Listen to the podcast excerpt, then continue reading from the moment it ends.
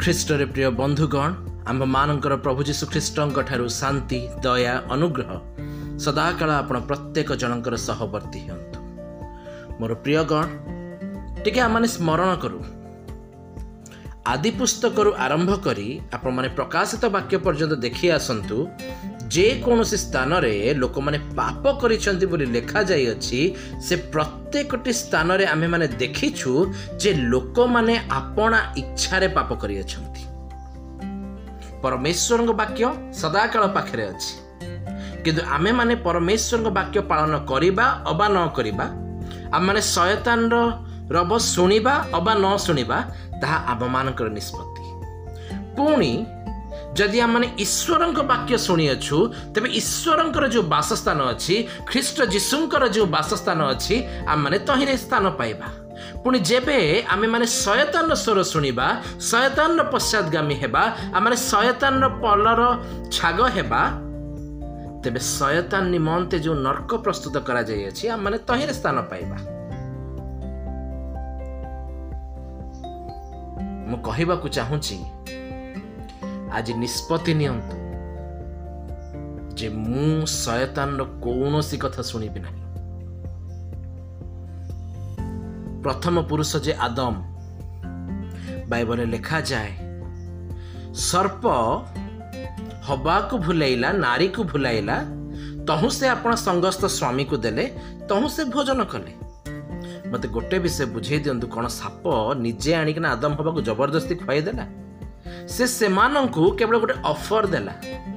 ଆଉ ସେମାନଙ୍କୁ ସେ ଅଫର ଏତେ ବଢ଼ିଆ ଲାଗିଲା ଯେ ସେହି ବୃକ୍ଷର ଆର ପାର୍ଶ୍ୱରେ ଜୀବନଦାୟକ ବୃକ୍ଷର ଜୀବନ ଜୀବନଦାୟକ ବୃକ୍ଷର ଗଛ ଥିଲା ସେମାନେ ସେ ଫଳ ଖାଇବାକୁ ଇଚ୍ଛା କଲେ ନାହିଁ। ସେମାନଙ୍କୁ ସେ ଅଫର ଏତେ ଭଲ ଲାଗିଲା ଯେ ସେମାନେ ତାର କଥାରେ ଚାଲିଲେ ଏବଂ ପରମେଶ୍ୱରଙ୍କ ଠାରୁ ଭିନ୍ନ ହେଲେ। ଆଜି ଆମମାନଙ୍କ ମଧ୍ୟରେ ଅନେକ ଏହି ପ୍ରକାର ଅଛୁ ଯେଉଁମାନେ ଆମମାନଙ୍କର ମନରେ ବସେଇ ଦେଇଛୁ ଯେ ଆମେମାନେ ପରମେଶ୍ୱରଙ୍କ ବାକ୍ୟରେ ଚାଲିପାରିବା ନାହିଁ। ଯଦି ପରମେଶ୍ୱରଙ୍କ ବାକ୍ୟରେ ଚାଲିପାରୁନାହାନ୍ତି ତାହେଲେ ଆମମାନେ ଜାଣି ରଖୁ ଆମମାନେ ଶୟତାନର ବାକ୍ୟରେ ଚାଲୁଅଛୁ। ମୁଁ ସବୁବେଳେ କହେ ଜୋନ୍ ଲିଖିତ ସୁସମାଚାର ଆଠ ଅଧ୍ୟାୟରେ ଚଉରାଳିଶ ପଦ ସବୁଠୁ ଭୟଙ୍କର ବିଷୟ ଲେଖା ହେଇଛି ବୋଲି କହିଲେ ଭୁଲ ହେବ ନାହିଁ। ସେ ସ୍ଥାନରେ ପ୍ରଭୁ ଯୀଶୁ ଖ୍ରୀଷ୍ଟ ଯେଉଁମାନେ ଈଶ୍ୱରଙ୍କ ବାକ୍ୟ ପାଳନ କରନ୍ତି ନାହିଁ ଈଶ୍ୱରଙ୍କର ଅଭିଳାଷ ପୂର୍ଣ୍ଣ କରନ୍ତି ନାହିଁ ଆତ୍ମାଙ୍କର ଅଭିଳାଷ ପୂର୍ଣ୍ଣ କରନ୍ତି ନାହିଁ ସେ ସେମାନଙ୍କୁ ଶୟତାନର ସନ୍ତାନ ବୋଲି କହୁଅଛନ୍ତି କାରଣ ସେମାନେ ଶୟତାନର ଅଭିଳାଷ ପୂର୍ଣ୍ଣ କରୁଅଛନ୍ତି। ଈଶ୍ୱରଙ୍କ ଇଚ୍ଛା କ'ଣ? ବାଇବଲରେ ଲେଖା ଅଛି ପବିତ୍ର ଆତ୍ମା ଆମମାନଙ୍କ ଅନ୍ତରରେ କଥା କହୁଅଛନ୍ତି। ଶୟତାନର ଅଭିଳାଷ କ'ଣ? ନା ଯାହା ସବୁ ଈଶ୍ୱର ଇଚ୍ଛା କରନ୍ତି ନାହିଁ ସେ ସବୁ ଶୟତାନର ଇଚ୍ଛା। ଆମମାନେ ଆଜି ତାହା କରି କରି ପ୍ରମାଣ ଦେଉଅଛୁ ଯେ ଶୟତାନର ଅଫର ଗୁଡାକ ଆମକୁ ଭାରି ବଢିଆ ଲାଗୁଛି। ସ୍ମରଣରେ ରଖନ୍ତୁ ପାପର ବେତନ ମୃତ୍ୟୁ ଥିଲା ମୃତ୍ୟୁ ଅଛି। ଖ୍ରୀଷ୍ଟ ଯୀଶୁଙ୍କ ସହଭାଗିତାରେ ଅନନ୍ତ ଜୀବନ ଥିଲା ଅଛି ରହିବ। ଆଜି ଯଦି ଆମେ ଖ୍ରୀଷ୍ଟ ଯୀଶୁଙ୍କ ସହଭାଗିତାରେ ଅଛୁ ତେବେ ଆମେ ଅନନ୍ତ ଜୀବନ ପାଉଅଛୁ। କିନ୍ତୁ ଯଦି ଆଜି ଆମେ ଶୟତାନ ସହଭାଗିତାରେ ଅଛୁ ଆମେ ଜୀବନ ଦେଖିବୁ ନାହିଁ ମୋର ପ୍ରିୟ ଗଣ। ମୁଁ ସବୁବେଳେ କହେ ମତେ ବହୁତ ବଢିଆ ଲାଗେ ପ୍ରେରିତ ପାଉଲଙ୍କର ଜୀବନ। ପ୍ରେରିତ ପାଉଲ କହୁଅଛନ୍ତି ଯାହା ମୁଁ କରିବାକୁ ଇଚ୍ଛା କରୁଅଛି ତାହା ମୁଁ କରିପାରୁନାହିଁ। ଯାହା ମୁଁ କରିବାକୁ ଇଚ୍ଛା କରୁନାହିଁ ତାହା ହିଁ ମୁଁ କରୁଅଛି। ଠିକ୍ ମତେ କାରଣ ମୁଁ ମୋ ମଧ୍ୟରେ ଏହି ବ୍ୟବସ୍ଥା ଦେଖୁଅଛି ଯେ ମୋ ମଧ୍ୟରେ ପାପ ଅଛି। ବଟ୍ ଷ୍ଟିଲ୍ ପାଉଲ ପ୍ରମାଣ ଦଉଛନ୍ତି ମୋ ଭିତରେ ପାପ ଥାଇପାରେ। ମୋ ଭିତରେ ପାପର ପ୍ରବୃତ୍ତି ଥାଇପାରେ। ଶୟତାନ ମୋତେ ଭୁଲେଇବାକୁ ଚେଷ୍ଟା କରିପାରେ। କିନ୍ତୁ ମୁଁ ନିଜ ଶରୀରକୁ ଈଶ୍ୱରଙ୍କ ମନ୍ଦିର ଭାବେ ଘୋଷଣା କରିସାରିଅଛି ଏ ସ୍ଥାନରେ ମୁଁ କୌଣସି ମନ୍ଦତାକୁ ସ୍ଥାନ ଦେବି ନାହିଁ। ପ୍ରଥମ କରନ୍ଥୀୟ ପୁସ୍ତକ ତାର ନଅ ଅଧ୍ୟାୟର ସତେଇଶ ପଦ ଯଦି ଆମେ ଦେଖିବା ସେ ସ୍ଥାନରେ ଲେଖାଯାଏ ଅନ୍ୟ ଲୋକମାନଙ୍କ ନିକଟରେ ପ୍ରଚାର କରି ମୁଁ ନିଜେ କୌଣସି ପ୍ରକାର ଅଗ୍ରାହ୍ୟ ହୁଏ ଏଥିପାଇଁ ମୋର ନିଜ ଶରୀରକୁ କଷ୍ଟ ଦେଇ ବସରେ ଦାସ କରି ରଖିଅଛି। ପାଉଲ କହୁଛନ୍ତି ମୁଁ ଯଦି ପୁରା ପୃଥିବୀରେ ପ୍ରଚାର କଲି ସମସ୍ତଙ୍କୁ ଈଶ୍ୱରଙ୍କ ପାଖକୁ ନେଇ ଆସିଲି ଶେଷରେ ମୁଁ ନିଜେ ବି ନଷ୍ଟ ହେଲି ମୁଁ ନିଜେ ଅଯୋଗ୍ୟ ଦେଖାହେଲି ତେବେ ସେଥିରେ ମୋର କି ଲାଭ? ଏଣୁକରି ମୁଁ ନିଜକୁ କଷ୍ଟରେ ବସରେ ରଖିଅଛି। ସେ କଷ୍ଟରେ ଉପରେ ଦୁଇଟି ଷ୍ଟାର ମାର୍କ ଦିଆହେଇଛି ତଳେ ତାର ଅର୍ଥ ଲେଖା ଅଛି ପାଉଲଙ୍କ ଭିତରେ ଯେତେବେଳେ ଶରୀରର ଅଭିଳାଷ ଜାଗ୍ରତ ହେଉଥିଲା ଯେତେବେଳେ ତାଙ୍କ ଇଗୋ ଜାଗ୍ରତ ହେଉଥିବ ସେ ନିଜକୁ ମୁକା ମାରୁଥିଲେ। ଚୁପକର ଶରୀର ତୁ ଈଶ୍ୱରଙ୍କ ବିରୁଦ୍ଧରେ ପାପ କରିବୁ ନାହିଁ କାରଣ ତୁ ଈଶ୍ୱରଙ୍କ ମନ୍ଦିର ଅଟୁ। ମୋର ପ୍ରିୟଗଣ ଆଜି ଆମେ କେବଳ ଗୋଟିଏ ନିଷ୍ପତ୍ତିର ଦୂରରେ ଅଛୁ। ଯେ ମୁଁ ଈଶ୍ୱରଙ୍କ ବାକ୍ୟ ପାଳନ କରିବି ଯେ ଈଶ୍ୱର ମୋ ପାଇଁ ସାକ୍ଷ୍ୟ ଦେବେ ଯେ ୟେସ୍ ସେ ମୋର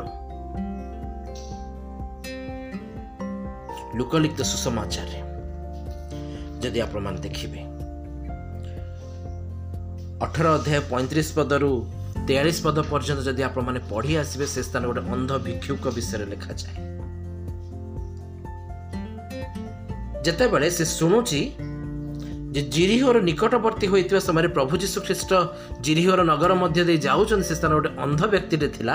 ଆଉ ସେ ଚିତ୍କାର କରିବାକୁ ଲାଗିଲା ଯେ ଏଠି କ'ଣ ହେଉଛି କିଏ ଯାଉଛନ୍ତି? ସେମାନେ କହିଲେ ଆରେ ଏଠି ନାଜରିତୀୟ ଯୀଶୁ ଯାଉଛନ୍ତି। ସେ ଯେମିତି ଶୁଣିଲା ଯେ ନାଜରିତୀୟ ଯୀଶୁ ଯାଉଛନ୍ତି ସେ ଉଚ୍ଚ ସ୍ୱର କରି ଚିତ୍କାର କରି କହିବାକୁ ଲାଗିଲା ହେ ଦାଉଦ ସନ୍ତାନ ମତେ ହେ ଦାଉଦ ସନ୍ତାନ ଯୀଶୁ ମତେ ଦୟା କରନ୍ତୁ। ଆଗ ଧାଡ଼ିରେ ଥିବା ଲୋକମାନେ ତାକୁ ଚୁପ୍ କର ବେଶୀ ପାଟି କର ନା। କିନ୍ତୁ ସେ ନିଷ୍ପତ୍ତି ନେଲା ଯଦି ଆଜି ମୁଁ ପ୍ରାର୍ଥନା କରିବି ନାହିଁ ତେବେ ମୁଁ କେବେ ବି ସୁସ୍ଥ ହେଇପାରିବି ନାହିଁ ସେ ଆହୁରି ଉଚ୍ଚ ସ୍ୱରରେ ଚିତ୍କାର କରି ଲାଗିଲା ଲେଖାଯାଏ ଚାଳିଶ ପଦରେ ସେଥିରେ ଯୀଶୁ ଠିଆ ହୋଇ ତାକୁ ଆପଣ ନିକଟକୁ ଆଣିବା ପାଇଁ ଆଜ୍ଞା ଦେଲେ ପୁଣି ସେ ନିକଟରେ ଉପସ୍ଥିତ ହୁଅନ୍ତି ସେ ତାହାକୁ ପଚାରିଲେ ମୁଁ ତୁମ୍ଭ ପାଇଁ କ'ଣ କରିବି ବୋଲି ତୁମ୍ଭେ ଇଚ୍ଛା କରୁଅଛ? ସେ କହିଲା ହେ ପ୍ରଭୁ ମୁଁ ଯେପରି ଦୃଷ୍ଟି ପାଏ। ସେ କହିଲା ହେ ପ୍ରଭୁ ମୁଁ ଯେ ପ୍ରକାର ଦୃଷ୍ଟି ପାଏ। ଆଜି ଆମମାନଙ୍କର ତ ଏଇ ଚକ୍ଷୁ ଅଛି ସତ। ଆମମାନେ ଦେଖିପାରୁଛୁ ତ। ବାଇବଲ କହେ ଶେଷ ଦିନ ମାନଙ୍କରେ ଲୋକମାନେ ଦେଖୁ ଦେଖୁ ଦେଖିବେ ନାହିଁ ଶୁଣୁ ଶୁଣୁ ଶୁଣିବେ ନାହିଁ। ଅବା ହୃଦୟରେ ଈଶ୍ୱରଙ୍କ ବାକ୍ୟକୁ ବିଶ୍ୱାସ କରିବେ ନାହିଁ। ଆଉ ଯେତେବେଳେ ଆମେ ହୃଦୟରେ ଈଶ୍ୱରଙ୍କ ବାକ୍ୟକୁ ବିଶ୍ୱାସ କରିବା ନାହିଁ ସେତେବେଳେ ଆମେ ଈଶ୍ୱରଙ୍କ ବାକ୍ୟରେ ଚାଲିପାରିବା ନାହିଁ। ଆଉ ଯେତେବେଳେ ଆମେ ଈଶ୍ୱରଙ୍କ ବାକ୍ୟରେ ଚାଲିପାରିବା ନାହିଁ ସେତେବେଳେ ପ୍ରଭୁ ଯୀଶୁ ଖ୍ରୀଷ୍ଟଙ୍କର ଯେଉଁ ବାସସ୍ଥାନ ଅଛି ଆମମାନେ ତହିଁ ମଧ୍ୟରେ ପ୍ରବେଶ କରିପାରିବା ନାହିଁ। ଏଣୁକରି ବାଇବଲ ଆମକୁ ଶିକ୍ଷା ଦିଏ ଯେ ଆଜି ଆମମାନଙ୍କୁ ଗୋଟେ ନିଷ୍ପତ୍ତି ନେବାର ଅଛି। ମୋ ମଧ୍ୟରେ ବାସ କରୁଥିବା ପ୍ରତ୍ୟେକଟି ଅଭିଳାଷ ମୋତେ ଖ୍ରୀଷ୍ଟଙ୍କ ନିକଟକୁ ଯିବା ପାଇଁ ଯେତେ ବାଧା ଦେବ ମୁଁ ସେତେ ଜୋରରେ ଚିତ୍କାର କରିବି ମୁଁ ସେତେ ଅଧିକ ପ୍ରାର୍ଥନା କରିବି। ଆଉ ମୁଁ କହିବି ପ୍ରଭୁ ଯୀଶୁ ମୋତେ ଦୟା କରନ୍ତୁ ଯେ ମୋର ସ୍ୱର ଯାଇ ପ୍ରଭୁ ଯୀଶୁଙ୍କ ନିକଟରେ ପହଞ୍ଚିବ ଏବଂ ପ୍ରଭୁ ଯୀଶୁ ମୋ ପାଖକୁ ଓହ୍ଲାଇ ଆସିବେ ଆଉ ପ୍ରଭୁ ଯୀଶୁ କହିବେ ତୁ ଆସେ ମୁଁ ତୋତେ ସୁସ୍ଥ କରିବି। ମୋର ପ୍ରିୟ ଗଣ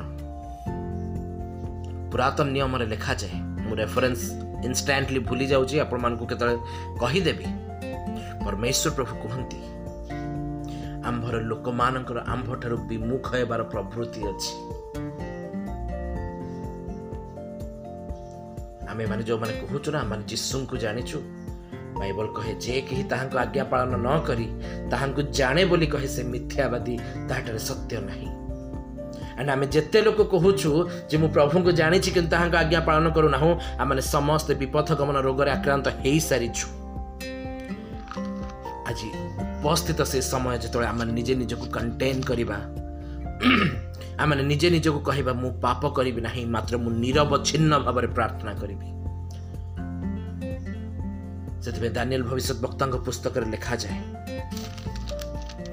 ବାର ଅଧ୍ୟାୟର ତେର ପଦରେ ଲେଖାଯାଏ ଶେଷ କାଳ ପର୍ଯ୍ୟନ୍ତ ତୁମେ ଆପଣା ପଥରେ ଗମନ କର କାରଣ ତୁମେ ବିଶ୍ରାମ ପାଇବ ଓ କାଳର ଶେଷରେ ଆପଣା ଅଧିକାରରେ ଠିଆ ହେବ। ବାଇବଲ ଆମମାନଙ୍କୁ ଡାକୁଛି ତୁମେ ଗମନ କର। ସେଇ ପ୍ରଭୁ ଯୀଶୁ ଖ୍ରୀଷ୍ଟ ଯେ ପଥ ଅଟନ୍ତି ସେଇ ପଥରେ ଗମନ କର। ଶେଷରେ ତୁମେ ଆପଣ ଅଧିକାରୀ ଠିଆ ହେବ ଶେଷରେ ତୁମେ ବିଶ୍ରାମ ପାଇବ ଆମେ ଯେ ପର୍ଯ୍ୟନ୍ତ ପ୍ରଭୁ ଯୀଶୁ ଖ୍ରୀଷ୍ଟଙ୍କ ଦ୍ୱାରା ପିତା ଈଶ୍ୱରଙ୍କ ସହିତ ସମ୍ପୂର୍ଣ୍ଣ ଭାବରେ ମିଳିତ ହେଇନୁ ମୋର ପ୍ରିୟ ଗଣ ଆମମାନେ ଦୌଡ଼ୁ କାରଣ ଯେତେବେଳେ ପ୍ରଭୁ ଯୀଶୁ ଖ୍ରୀଷ୍ଟଙ୍କର ଆଗମନ ହେବ ସେ ଆସି ସବୁଠୁ ପ୍ରଥମେ ଆମମାନଙ୍କ ମଧ୍ୟରେ ଏହି ବିଷୟ ଖୋଜିବେ ଯେ ସେ ଆମମାନଙ୍କୁ ଯେଉଁ ପବିତ୍ରତା ଦେଇଥିଲେ ସେଇ ପବିତ୍ରତାରେ ଆମମାନେ ସ୍ଥିର ଅଛୁ କି ନାହିଁ ସେଥିପାଇଁ ପ୍ରଭୁ ଯୀଶୁ ଖ୍ରୀଷ୍ଟ ଆମମାନଙ୍କୁ ବାରମ୍ବାର କୁହନ୍ତି ତୁମେମାନେ ପରୀକ୍ଷାରେ ଯେପରି ନ ପଡ଼ ଏଥିପାଇଁ ଜାଗି ରହି ପ୍ରାର୍ଥନା କର। କାରଣ ଆତ୍ମା ଇଚ୍ଛୁକ ସତ୍ୟ ଶରୀର ଦୁର୍ବଳ ଏବଂ ଏ ଦୁର୍ବଳ ଶରୀରକୁ ଆମମାନଙ୍କୁ ନିୟନ୍ତ୍ରଣ କରିବାକୁ ପଡ଼ିବ। ରେ ଶରୀର ଚୁପ୍ କର। ତୁ ଯୀଶୁଙ୍କର ମନ୍ଦିର ତୁ କୌଣସି ପ୍ରକାରର ମନ୍ଦତାରେ ଆଚରଣ କରିବୁ ନାହିଁ। ପ୍ରଭୁ କରନ୍ତୁ ତାହାଙ୍କ ଆଗମନ ପର୍ଯ୍ୟନ୍ତ ସେ ଆମମାନଙ୍କୁ ସୁରକ୍ଷିତ ରଖନ୍ତୁ। ସର୍ବପ୍ରକାରର ପାପ ଧର୍ମରୁ ଉଦ୍ଧାର କରନ୍ତୁ। ପୁଣି ସେ ଆସିବା ସମୟରେ ଆମମାନଙ୍କର ଦେଖି ଆହ୍ଲାଦିତ ହୁଅନ୍ତୁ ସନ୍ତୁଷ୍ଟ ହୁଅନ୍ତୁ। ଏହି ପ୍ରବାସ କାଳରେ ଆମମାନେ ଗମନ କରି ଯେ ପ୍ରକାର ଆମମାନଙ୍କର ଚିର ଆବାସ ସ୍ଥଳରେ ପହଞ୍ଚି ପାରିବା ସେଥିପାଇଁ ପ୍ରଭୁ ଆମମାନଙ୍କୁ କୃପା କରନ୍ତୁ। ପ୍ରତ୍ୟେକଙ୍କୁ ପ୍ରଭୁ ଯୀଶୁ ଖ୍ରୀଷ୍ଟଙ୍କ ନାମରେ ପ୍ରଭୁ ଆଶୀର୍ବାଦ କରନ୍ତୁ। ଯୀଶୁଙ୍କ ନାମରେ ମାଗୁଛି ଆମିନ୍।